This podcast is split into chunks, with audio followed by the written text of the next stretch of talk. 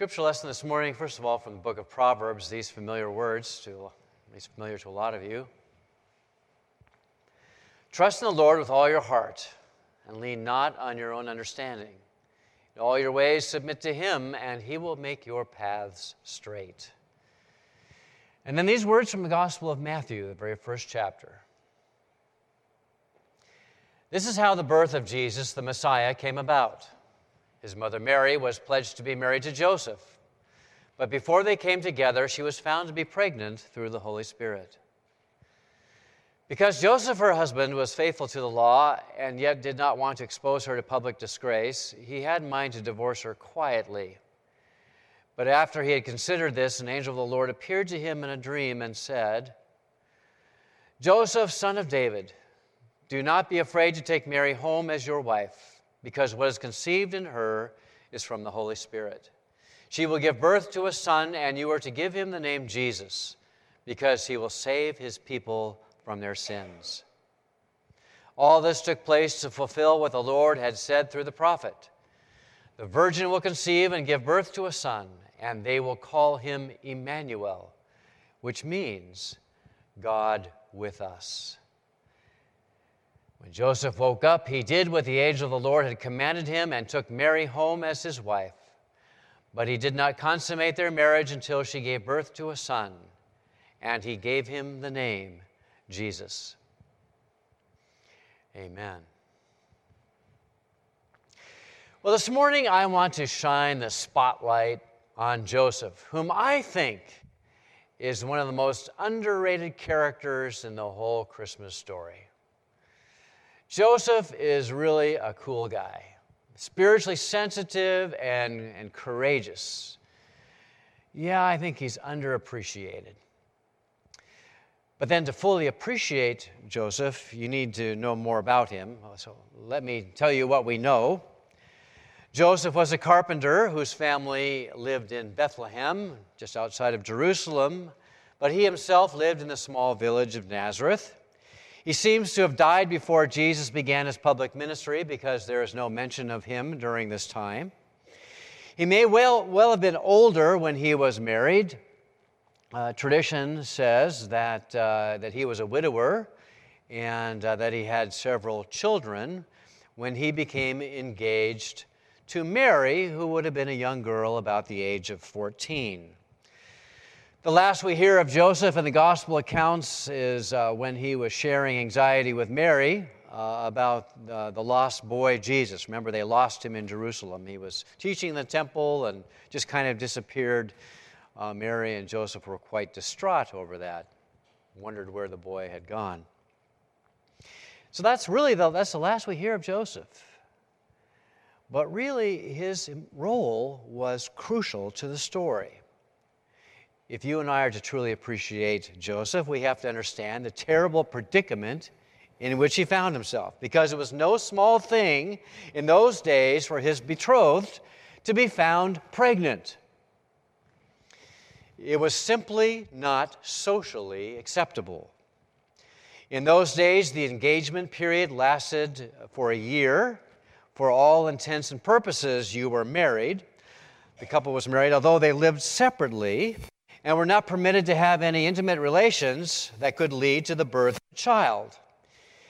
If a woman became pregnant during the year of betrothal before the marriage proper took place, she and both families would be utterly disgraced.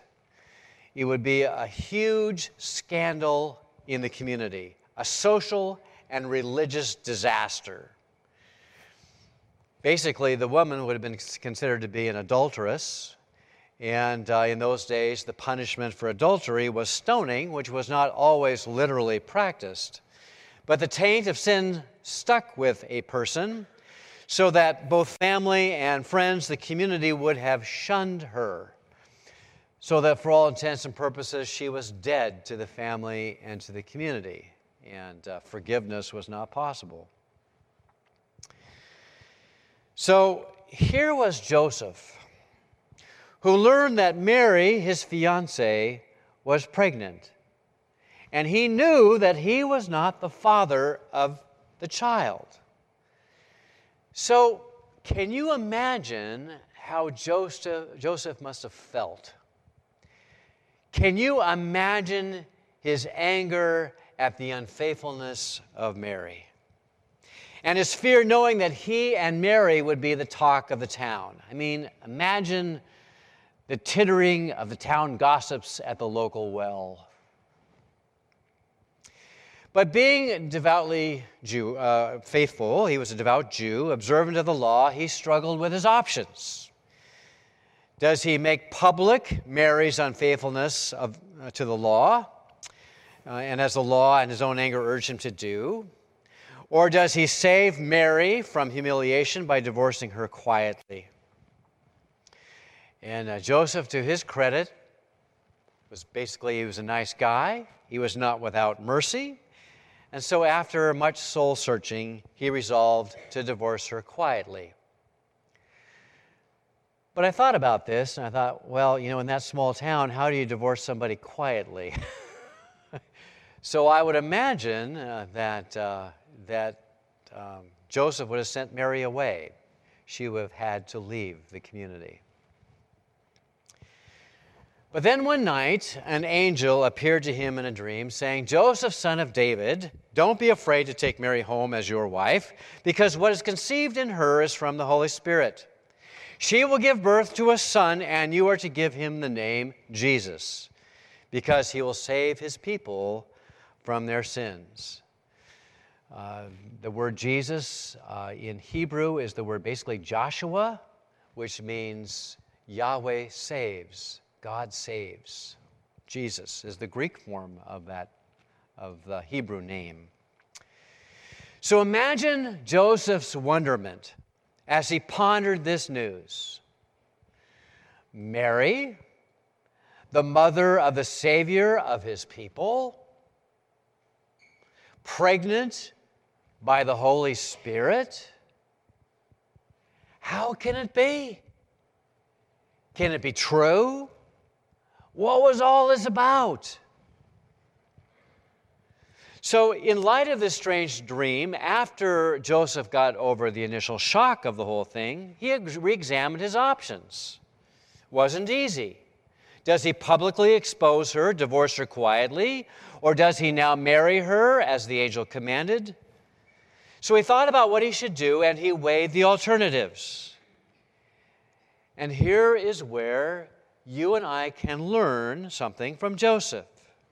Because you see, Joseph didn't act impetuously or impulsively in anger as we might have done in a similar situation. He didn't simply fly off the handle and be, he wasn't led by his own feelings, making an even bigger mess than uh, the situation had already become. But Joseph, to his credit, stopped to think about his life and his course of action. He didn't want to do simply the conventional thing or the easy thing, which undoubtedly would have been to divorce Mary quietly and to be done with the whole thing. But being a just and righteous man, as Scripture says, he wanted to do the right thing. That is, he wanted to do what God wanted him to do, even if it seemed difficult or crazy or impossible. So that when he found himself in a tight situation, he asked himself the all important question What might God's plan be in all this? And how can God use me here? He thought about his life situation in light of God's plan and purpose. He was open to God's direction and was willing to trust and obey. One of the most, uh, one of the more popular uh, uh, composers of contemporary Christian music uh, is uh, Michael Card, and he wrote a very popular Christmas song entitled Joseph's Song. And I'd like for us now to listen to the song. Uh, there's also some slides on the screen. And I want you to try and imagine what it, what it would have been like to be in Joseph's shoes. So listen as Joseph sings this song.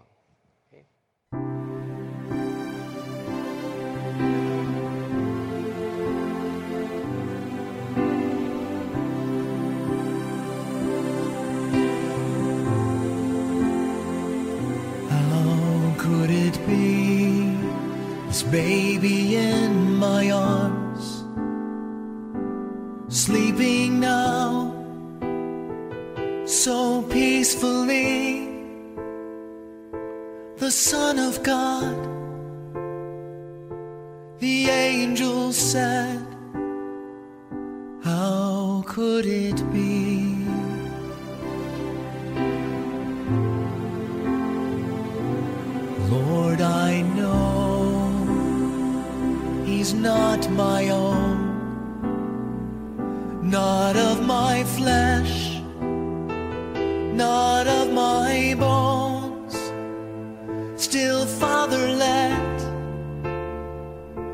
this baby be the son of my love.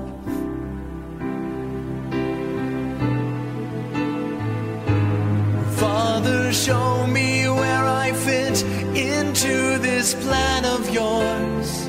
How can a man be father to the Son of God? Lord, for all my life I've been a simple How can I raise a king? How can I raise a king? He looks so small, his face and hands so fair. And when he cries, the sun just seems to disappear. But when he laughs, it shines again. How could it be?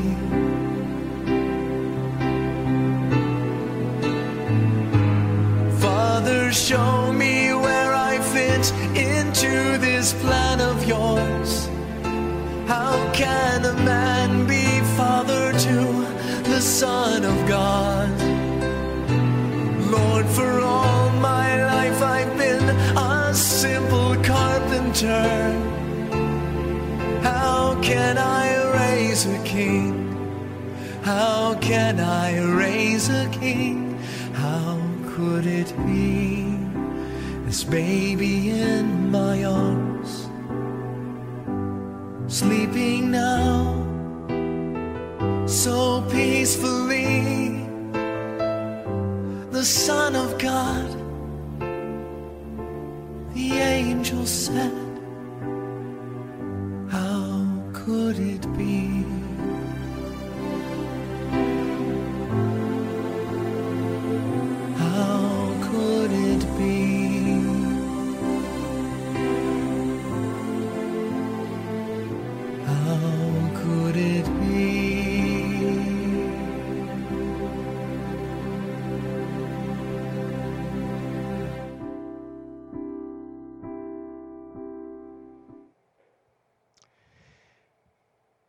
Father, show me where I fit into this plan of yours.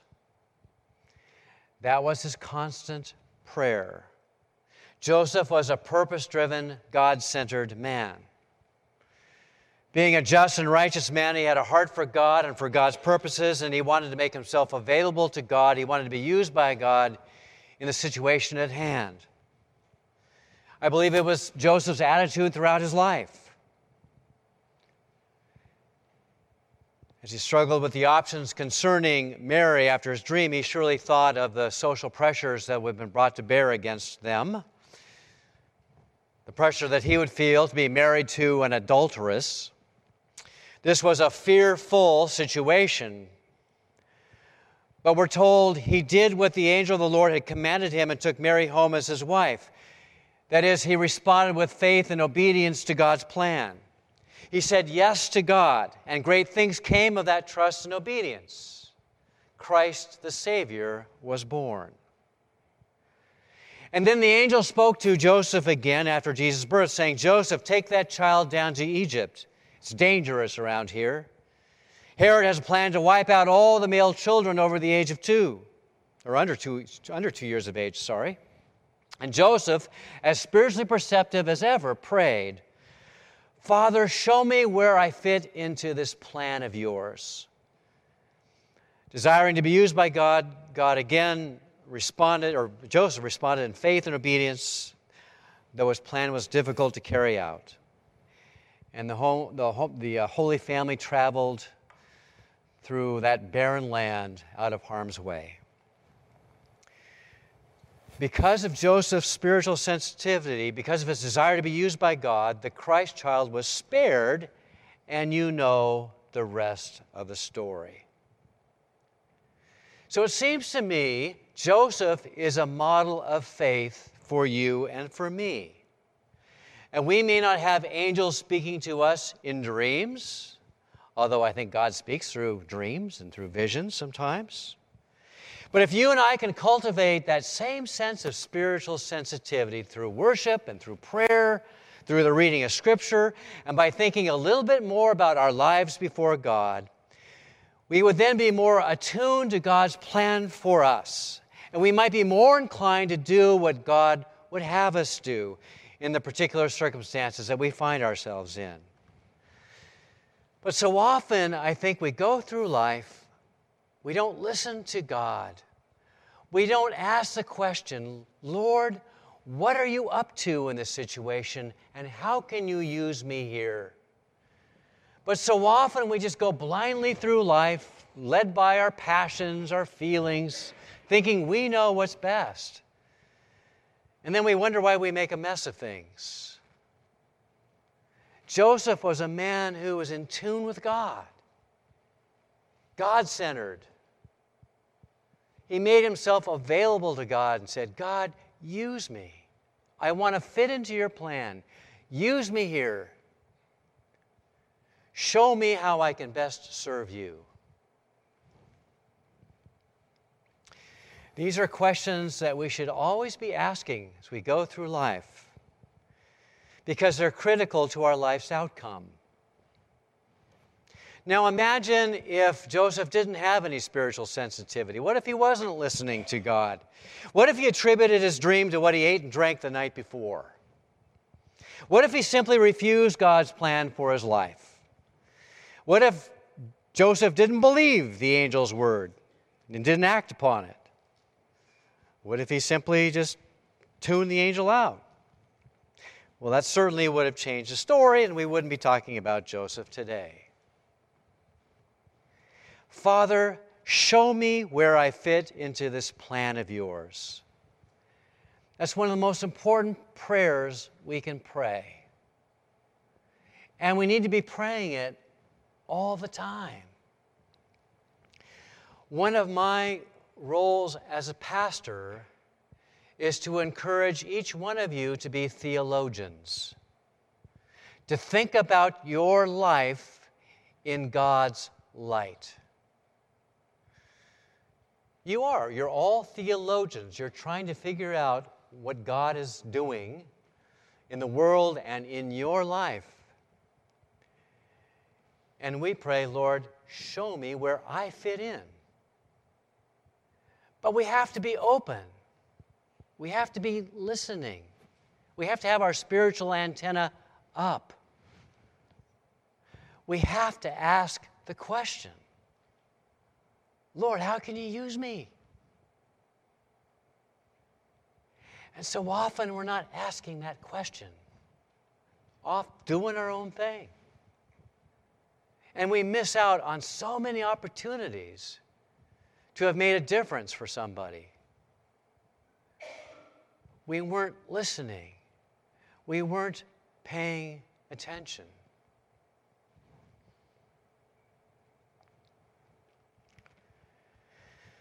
To use the words of Proverbs, let's trust the Lord with all our hearts, lean not on our own understanding. And we have the wonderful promise that if we acknowledge God in all, in, in all our ways, He will direct our paths. He will show us what He would have us do. If we are open, if we are listening, if we are saying, Lord, use me the Spirit of God will speak to you. He will make clear what He would have you do. Let's pray. Lord, we offer ourselves to you, Fit us into your plan. Direct our steps. Show us how we can please you. Give us faith like Joseph. Amen.